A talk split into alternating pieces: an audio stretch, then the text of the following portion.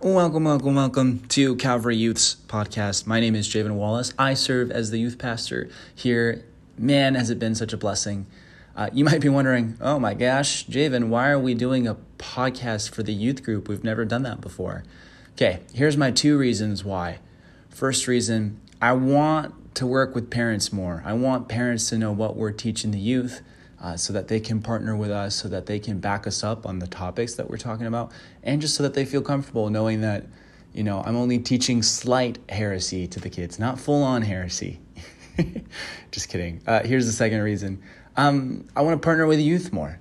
Let's say you missed youth group last Wednesday, but you're really invested in the series. You can come to this podcast and listen to what we were talking about last Wednesday or let's say, you know, we're talking about these deep issues and topics that are not a one and done deal anxiety, fear of man, shame, abuse, uh, so on and so forth. These are things that we're going to be encountering in our daily lives that need truth infused in the situation. You can always just come back to this podcast and see what we've talked about on that specific issue. Anyways, I'm really excited. This is the first time I've ever tried this. I'm going to be honest, I don't know what I'm doing. I just have this app with my phone and it's really sweet. Uh, I know this sermon coming up here, this was recorded last Wednesday, and I started preaching and just right in the beginning was like, oh, whoops, totally forgot to re- hit the record button and hit it and like had to kind of do some recap a little bit. Anyway, it's kind of funny. But yeah, I'm interested. I'm curious if people are going to listen to this or even see the benefit of it. So I hope you enjoy. This sermon is called Fear Your Fear of Man. Okay, it's a little out of context, but it'll still work. okay, so we've been in this series, Fear of Man. Uh, okay, conversation. This is not the end all, be all. Uh, if you're still, you know, struggling with this, which you probably will, we as leaders are here to discuss with you, to talk with you. We, we want to listen to you and know where you're at with this dynamic, with this issue. Um, yeah, life is incredibly messy. The, the older I get, the more I realize it, it is not as black and white as I thought it was. It's actually quite, it's quite gray. It's quite complicated. I remember when I was younger, I would chat with Craig, I was like this junior boy, and I go, Craig, I'm gonna further God's kingdom more than you. Yeah, I'm bringing it on. And Craig would be like, bring it on. And now I'm actually like, you know, I'm the youth pastor, and I'm living this out, and I'm, I'm like doing that, and I'm realizing I had no idea. it's way more complicated, way more tiring, way more, there's just way more to life than I thought when I was a junior in high school. It's not black and white. It's gray. The older I get, the more gray it becomes. And the same goes with dealing with issues of sin. It's not instant. I, I love how Riley, he was talking about this topic on Sunday, on how uh, this, this topic of spiritual formation, right? Uh, our, our salvation is by God's grace. We were wretched sinners. We were enemies of God. We were opposed to Him. And God, in His great grace, brought us into His family, redeemed us, right? But that does not mean that renewal, or what theologians call sanctification, which is the process of removing sin out of your life, that doesn't mean it's just, it, it's there and then it's completely gone. It doesn't mean you're just sitting on the couch and then God's like, and then you're just without sin. That's not how that works. It, it takes work. It's messy. It's not instant at all. There's this saying in, in the business culture. There's actually this super funny video about it. This guy goes, Show me your friends and I'll, I'll show your future. Show me your friends and show your future. You guys know this saying? Show me your friends and I'll show you your future. Yeah, it's a very popular saying. Here's, I feel like that saying applied to faith. Show me your faith and I'll show you your works. Show me your faith, I'll show you your works. Right? We see this in James chapter 2. It's the whole topic of the book of James. James chapter 2, James says, But someone will say, You have faith, I have deeds. Show me your faith without deeds, and I will show you my faith by my deeds. Right? God's redeemed us. His grace has brought us into his family. The way that we are responding that, we're not working to be saved. We're working because we're saved. We, we want to be renewed. We want to be free from sin because we have faith in God. And we believe that his ways are good. We, we want to be holy. And that requires work. Sanctification is not easy, it's not instant. And especially with this topic that we're talking about tonight. Especially with the fear of man. Now, I know we already kind of talked about it during worship, but I, I think it's before we even necessarily talk about the fear of man and how to deal with it. What is it? What are we trying to tackle here? Someone tell me, what is fear of man? Any ideas? What is fear of man? This right now. This right now? Not talking because Oh, okay. Not talking, right? example. Oh, Yeah, that's peer super pressure. meta. Yeah, I don't want to say what fear of man is because I'm scared of people. Dang. Okay, well, there's more to it. Peer pressure. Peer pressure. No, I don't know. Yeah, shame is another one. Anything else? What is fear of man? Yeah, Afraid of being judged. afraid of being judged. Yeah, yeah, that's really good. Uh, here's a really great example that we see, um, uh, a very good example of fear of man. It- It's Saul and David. If you guys want to turn there, First Samuel chapter 18, verse 12. You can look at this moment with me. First Samuel chapter 18, verse 12. There's this moment, very good example, of Saul interacting with David. Uh, and he is just absolutely controlled. He's absolutely fearful of man. Just some context while you're turning there.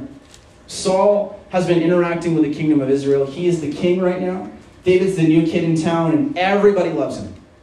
And Saul is just racked with anxiety and jealousy. He's seeing these people love David more than they ever loved Saul. And, and he is just frustrated about it. He's annoyed. He's, he's resentful. He's bitter. He's angry. All that emotion is coming up. And then we see this moment in verse 12. It says, Saul was afraid of David because the Lord was with David, but had departed from Saul. Now, that word afraid, it's really interesting. That word in the original Hebrew, it's this word yareh. You want to say that with me? Yareh. Now, yareh, it's an interesting word. It means scared. Like, I'm scared. I'm afraid. Ah. Right? Like a spider. A spider shows up. Goodbye. I don't like spiders. I'm afraid of spiders, right? That's part of yare, but it also has a deeper element to that word. It can also mean reverence. It can mean awe, honor, respect, astonishment. Now, notice in this verse, Saul is afraid of David. His fear is directed towards David. His fear is not directed towards Yahweh. It's not directed towards God. That's very important to know. Edward Welch, brilliant author, he wrote this book called When People Are Big and God is Small. If you haven't read it, you should. It's it's I'm basically copying half his stuff for this series. It's really good. He says this in the book. He defines fear of man this way. Fear in the biblical sense is a much broader word. It includes being afraid of someone, but it extends to holding someone in awe, being controlled or mastered by people, worshiping other people, putting your trust in people, or needing people. The fear of man can be summarized this way we replace God with people. Instead of a biblically guided fear of the Lord, we fear others. So if you're curious, what even is fear of man? That's fear of man. Now, the issue with the fear of man is it is one of the most subtle sins in the book. it, it can go undetected for years. It, it can go undetected for a lifetime. People are just dominated by the fear of man, and they have no idea. This is the radar. Fear of man's under the radar. It's just swooping in and out. From Psych. There's a Psych quote, kind of. Okay. I mean, I just, I feel that with myself. Being a youth pastor, it pushed me a millimeter forward. I'm, I'll be dominated by what the youth leaders think of. I'll be dominated by what coworkers think of me. I'll be dominated by what Corinne thinks of me. Dominated by what you guys, this, you, the people that come to this youth group, think of me. Or what your parents think of me. I can so easily be controlled by that. And I'm going to confess, I have. I totally have. It pushed me a millimeter forward. It- It's subtle. It's so easy to slip into. And then with all those things, what is the what are the students thinking of me? What are the youth leaders thinking of me? What are the parents thinking of me? What are my coworkers thinking of me? Where is their space? Where is their room for what does God think of me? Am I honoring him right now? Am I submitted to him right now? Uh, no, there's no room. It's out the window. These things are more important. Sorry, God. And I think for many of us, it- it's already infected us, the fear of man. I've got a list of questions here. I want you to be fully honest with yourself. What is at the root? What's, what's the answer to these questions? If you're, if you're no mask, you know, no hiding, just fully blunt, fully honest. No, no, Simon. Okay, here's the questions. Ask yourself this honestly. Why do you want to do well in school? Why do you want to do well in your job? Why are you working out? Why are you on a diet? Why do you keep snap streaks? Is that still a thing? What? Snap streaks? Why do you keep those? Snap Why can't you talk to your classmates about Jesus? Well, why do you feel you don't have any control over your life? Why do you feel you need control over your life? Why are you so caught up in self esteem and the way you perceive yourself? Why are you always second guessing your decisions? Why are you so controlled by what people will think of you? Why do you get easily embarrassed? Why are you lying? It doesn't matter if they're white lies, if they're small lies. Why? Why are you lying? Why do you get jealous? Why do you avoid people? Why do you feel good about yourself? Is it because you're constantly comparing yourself to other people? Why do you try to be perceived as the nicest person in the room? Why does everything you do need to appear as perfect? Why do you try so hard to seem strong and tough? Why are you working so hard to be successful? Why are you not working so hard to be successful? Why do you need a unique vibe? You have to be the most unique person in a room. Why do you have to be the smartest person in the room? Why do you feel you need to constantly be doing something? Do you get my point here? The fear of man is so subtle, and its fruit comes out in so many different ways. If we're not careful, let's let's be honest. We're not. We're not careful. Fear of man will dominate you. It will make you miserable. And, and the issue is, it is everywhere. It's, it's in the air we breathe. It reminds me of this scene from SpongeBob. Steven, you got that scene? Oh, turn on the volume. Do you have it? You know, okay, well, I guess oh, the volume doesn't exist. You know this meme though? He's like, "Meh, meh, look at this, look at this, it's everywhere. The diapers, it's in the wall. And then he goes, "Ah!" and it's like everywhere. And Patrick had no idea. He's just sitting on the couch, and he, I guess the smell didn't bother him, right? But that, that's oh, that's true. He doesn't have a nose. There's the episode where he does get a nose, and then he goes crazy. Right. Okay. I love SpongeBob so much. Shout out to my, my boy Bob. But I think that's a good visual representation. We're just like Patrick. We're looking at a TV, we don't have a sense of smell, and we don't realize fear of man. Pressures are pushing us, and they are everywhere. It's, it's in the ads we see, the movies we watch, the apps we scroll on, the websites we browse. Edward Welch, he says this Fear of man is such a part of our human fabric that we should check for a pulse if someone denies it. What we're asking tonight, it's really simple. It's super simple. Have you given this issue the attention it needs? Have you? Or are you like Patrick, just looking at a TV, completely unaware? Have you given this issue the attention it needs? Now, I, I, I you might be thinking, like, Javen, you're getting a little intense. Calm down. Like, it's not that big of a deal. Like, so what? I like hanging out with my friends more than praying. That's a normal thing. That's not weird. Don't you're going way too intense. Or, or so what if I get jealous? I'm not that holy. Come on, give me a break. Cut me some slack. Or, or so what if I want to look good? Or, or so what if I really value what this person thinks of me? That's not weird. Everyone does that. I can't even see God.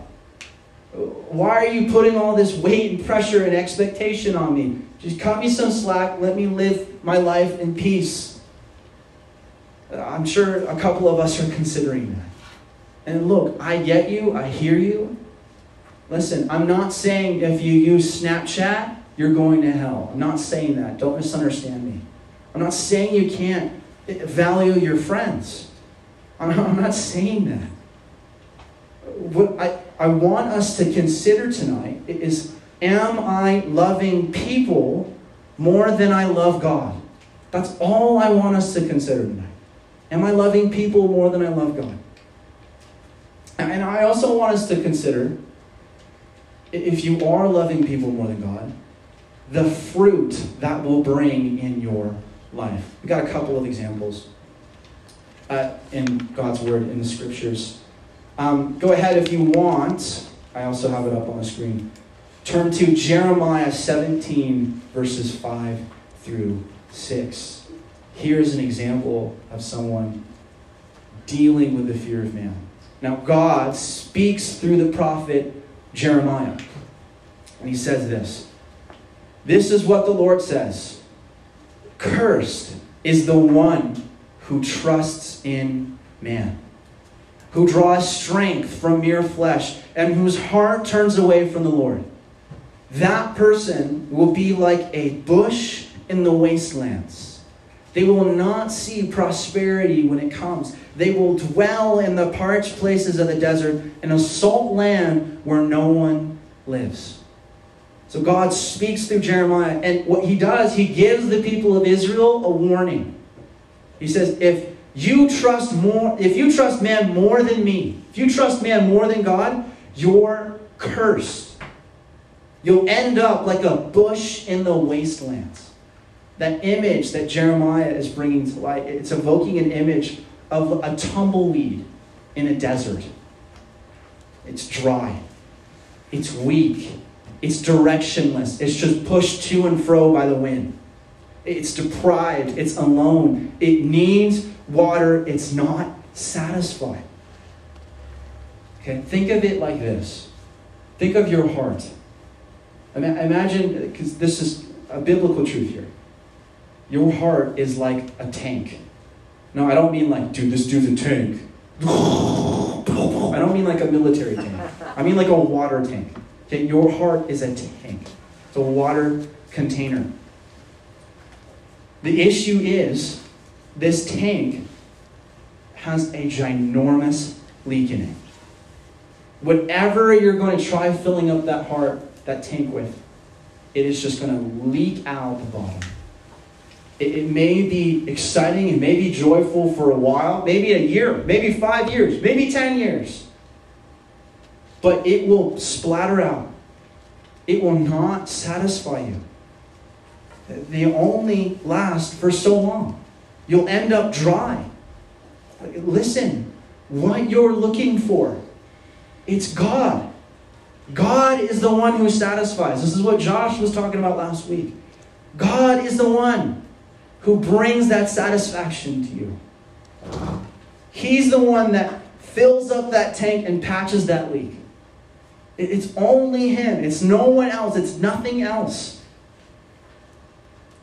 You, what you're craving for is a deep relationship where you give God everything you have. Everything. Here's another example. I, I mentioned this passage a little bit in the beginning. Go ahead and turn to 1 Samuel chapter 18. 1 Samuel chapter 18. Uh, we're going to look at verses 5 through 9 right now. We're actually kind of reading half the chapter. It's this visceral, very dramatic story. 1 Samuel chapter 18. It's up on the screen if you want to read it. But uh, here's what it says, right? Reminder context. Saul is king. David's new in town. Everyone loves him. He's having a hard time with it. Whatever mission Saul sent him on, David was so successful that Saul gave him a high rank in the army. This pleased all the troops and Saul's officers as well. When the men were returning home after David had killed the Philistine, aka Goliath, the woman came out from all the towns of Israel to meet King Saul with singing and dancing. With joyful songs and with timbrels and lyres, as they danced, they sang. And this is like, I mean, it's like cool, but huh, got a feel for him. Saul has slain his thousands, and David his tens of thousands.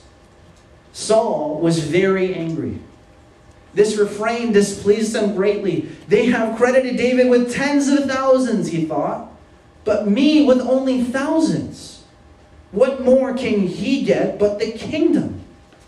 And from that time on, Saul kept a close eye on David. Now, it's really sobering to see Saul here. I'm going to be honest with you. I can relate with this guy right now. I remember being in middle school and just like, I'll, I'll get honest here. I was looking at Charlie Hirschman and going, why is he so cool? Why does everyone love Charlie? All the girls have a crush on him. None of the girls have a crush on me. I hate this. This is, you know, like, I just, I totally can understand Saul here. Everybody had a crush on you. Ah, no, stop it. Just like Charlie didn't notice. I'm talking about middle school. I definitely got a little more popular in high school. Jokes, jokes, jokes. but I remember I like really wrestling with that. I had to really wrestle with like bitterness and jealousy, and the Lord helped me through that. But I, I totally get Saul here. And that's troubling. that's scary, especially what happens next. Okay? Uh, disclaimer I don't really empathize with this part. Verse 10.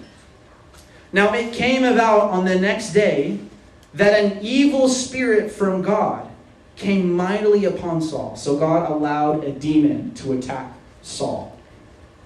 And he raved in the midst of the house. He's basically, uh, your Bible might say prophesy. It's kind of a hard word to translate. It really means that he's just babbling to himself like a crazy person.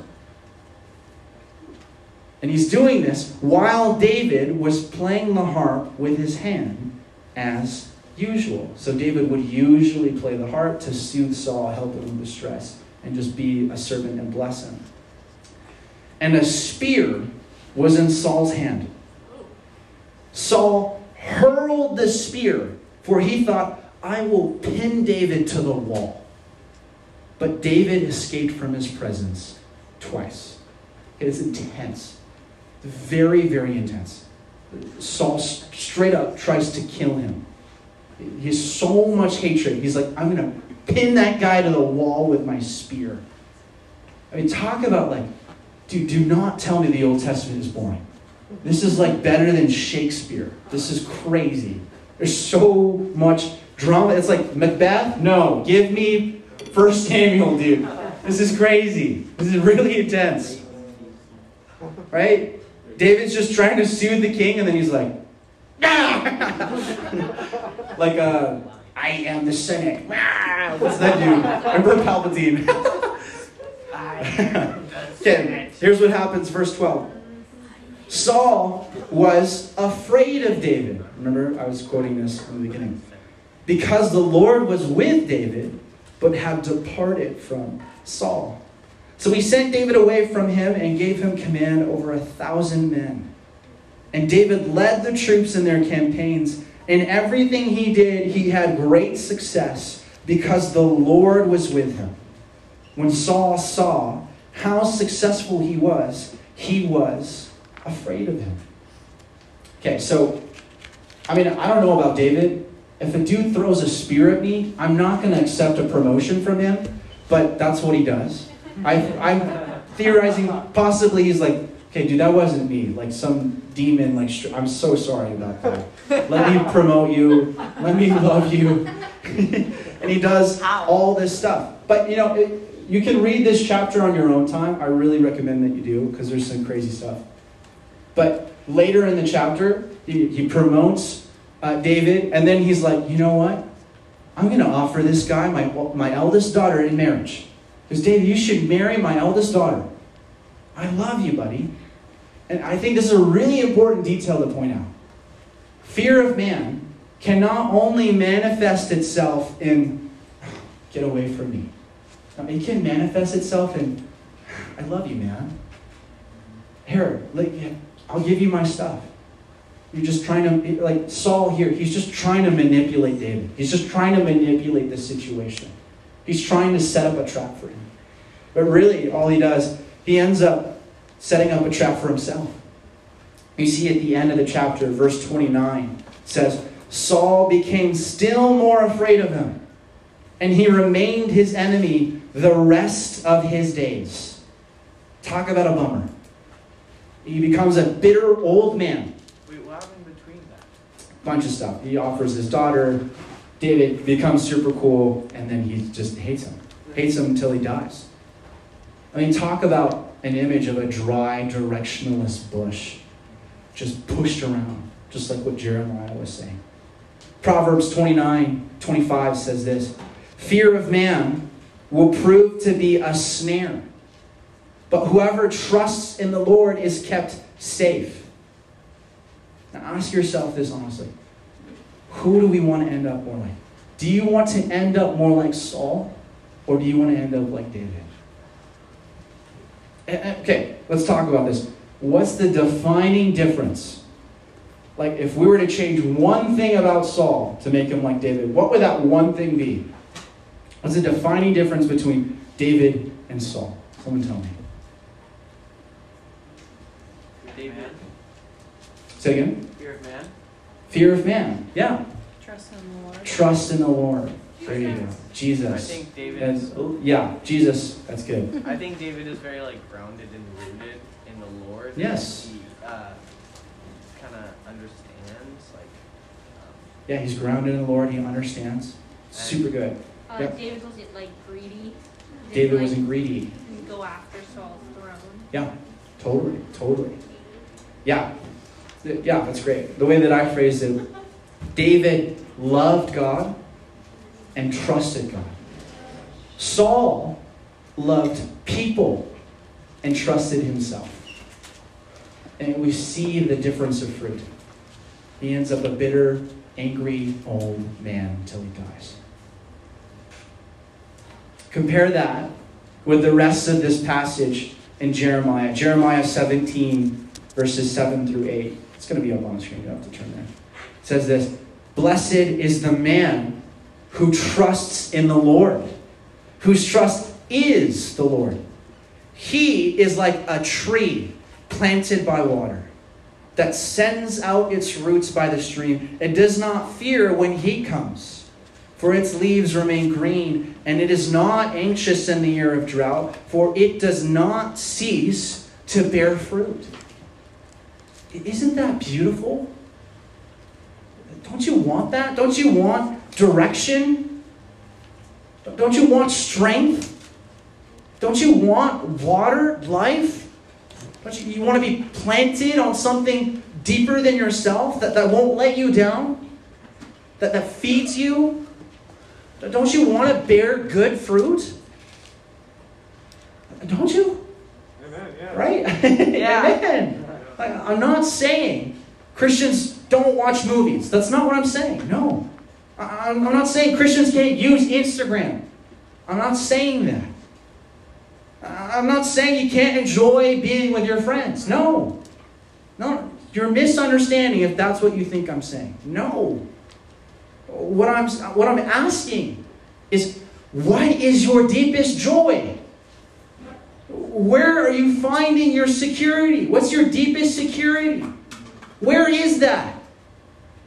If it's in people, you are in the same shoes as Saul. You are. You're on the same path. The whole goal for tonight is just to take this seriously. It's to take the fear of man seriously. The title for the sermon Fear Your Fear of Man. Like, take it seriously. The first step to finding freedom from the fear of man, yes, it's the fear of God. But you're not going to move towards the fear of God if you don't realize the issue of fear of man in the first place. You cannot move towards the fear of God if you don't fear your fear of man first. And that's the whole goal for tonight. Is take this seriously. Psalms 139, verse 23, it says this Search me, God, and know my heart. Test me and know my anxious thoughts. See if there is any offensive way in me, and lead me in the way everlasting. Look, God is asking for all of you. He's asking for every last bit of you. He wants the whole deal. He, wants you to be renewed. Not just partially renewed, not just partly free from sin. No, He wants you fully free from it. And we, we're never going to be fully perfect.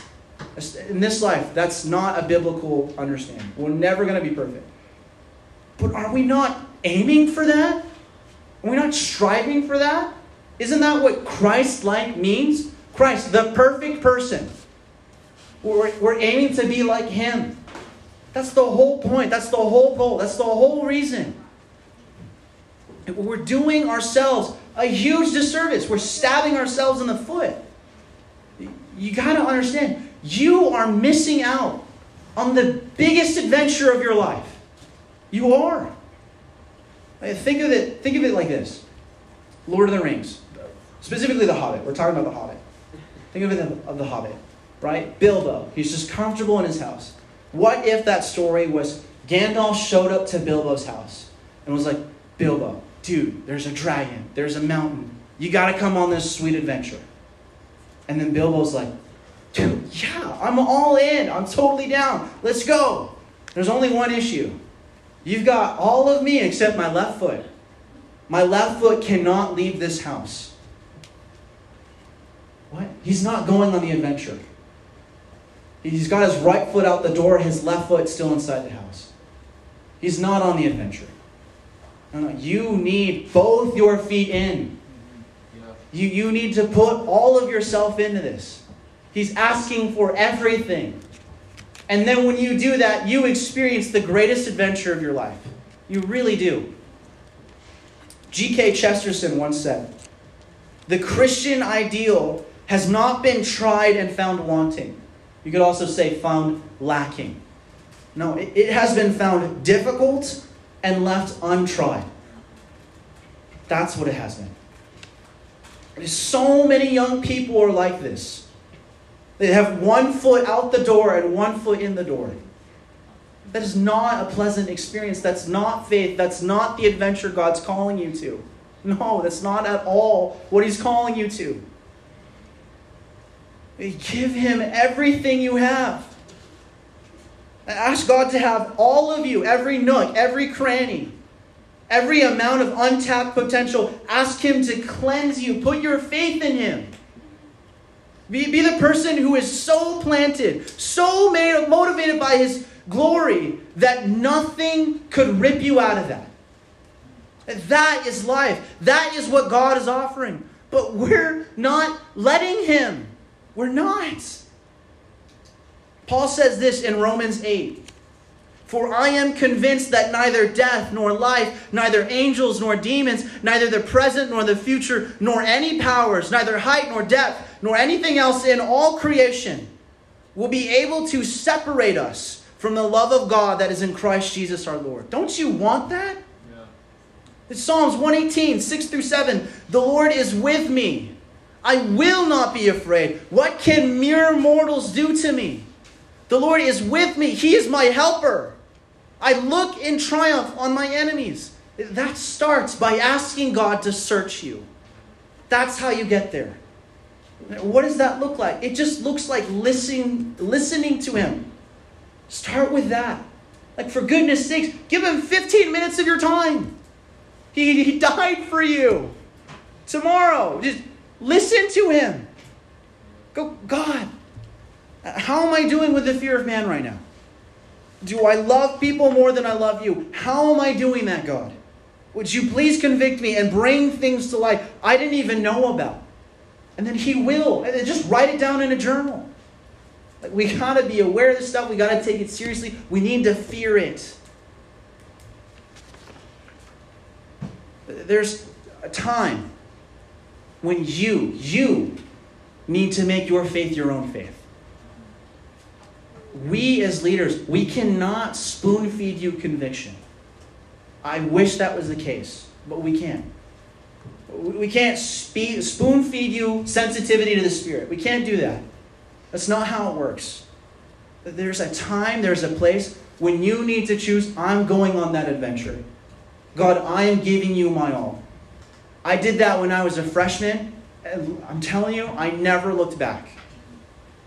You don't have to wait until you're in ninth grade to do that either. You can do that right now. Or if you're in 12th grade, it's not too late. Give them everything you have. It's worth it. Amen, somebody? Amen. Okay, I went a little long. Let's pray. God, thank you so much for your word. Thank you so much for your conviction. Thank you so much for the power that you bring. Lord, would you free us from the fear of man? God, would you search us, make us aware of how we need freedom? God, help us with your grace. Give us, or give you everything, God. Would you help us give you everything? We love you. Pray this in your name. Amen. Amen. Hallelujah. Hallelujah. You guys, let's stand. Let's sing a couple more songs. Mm-hmm.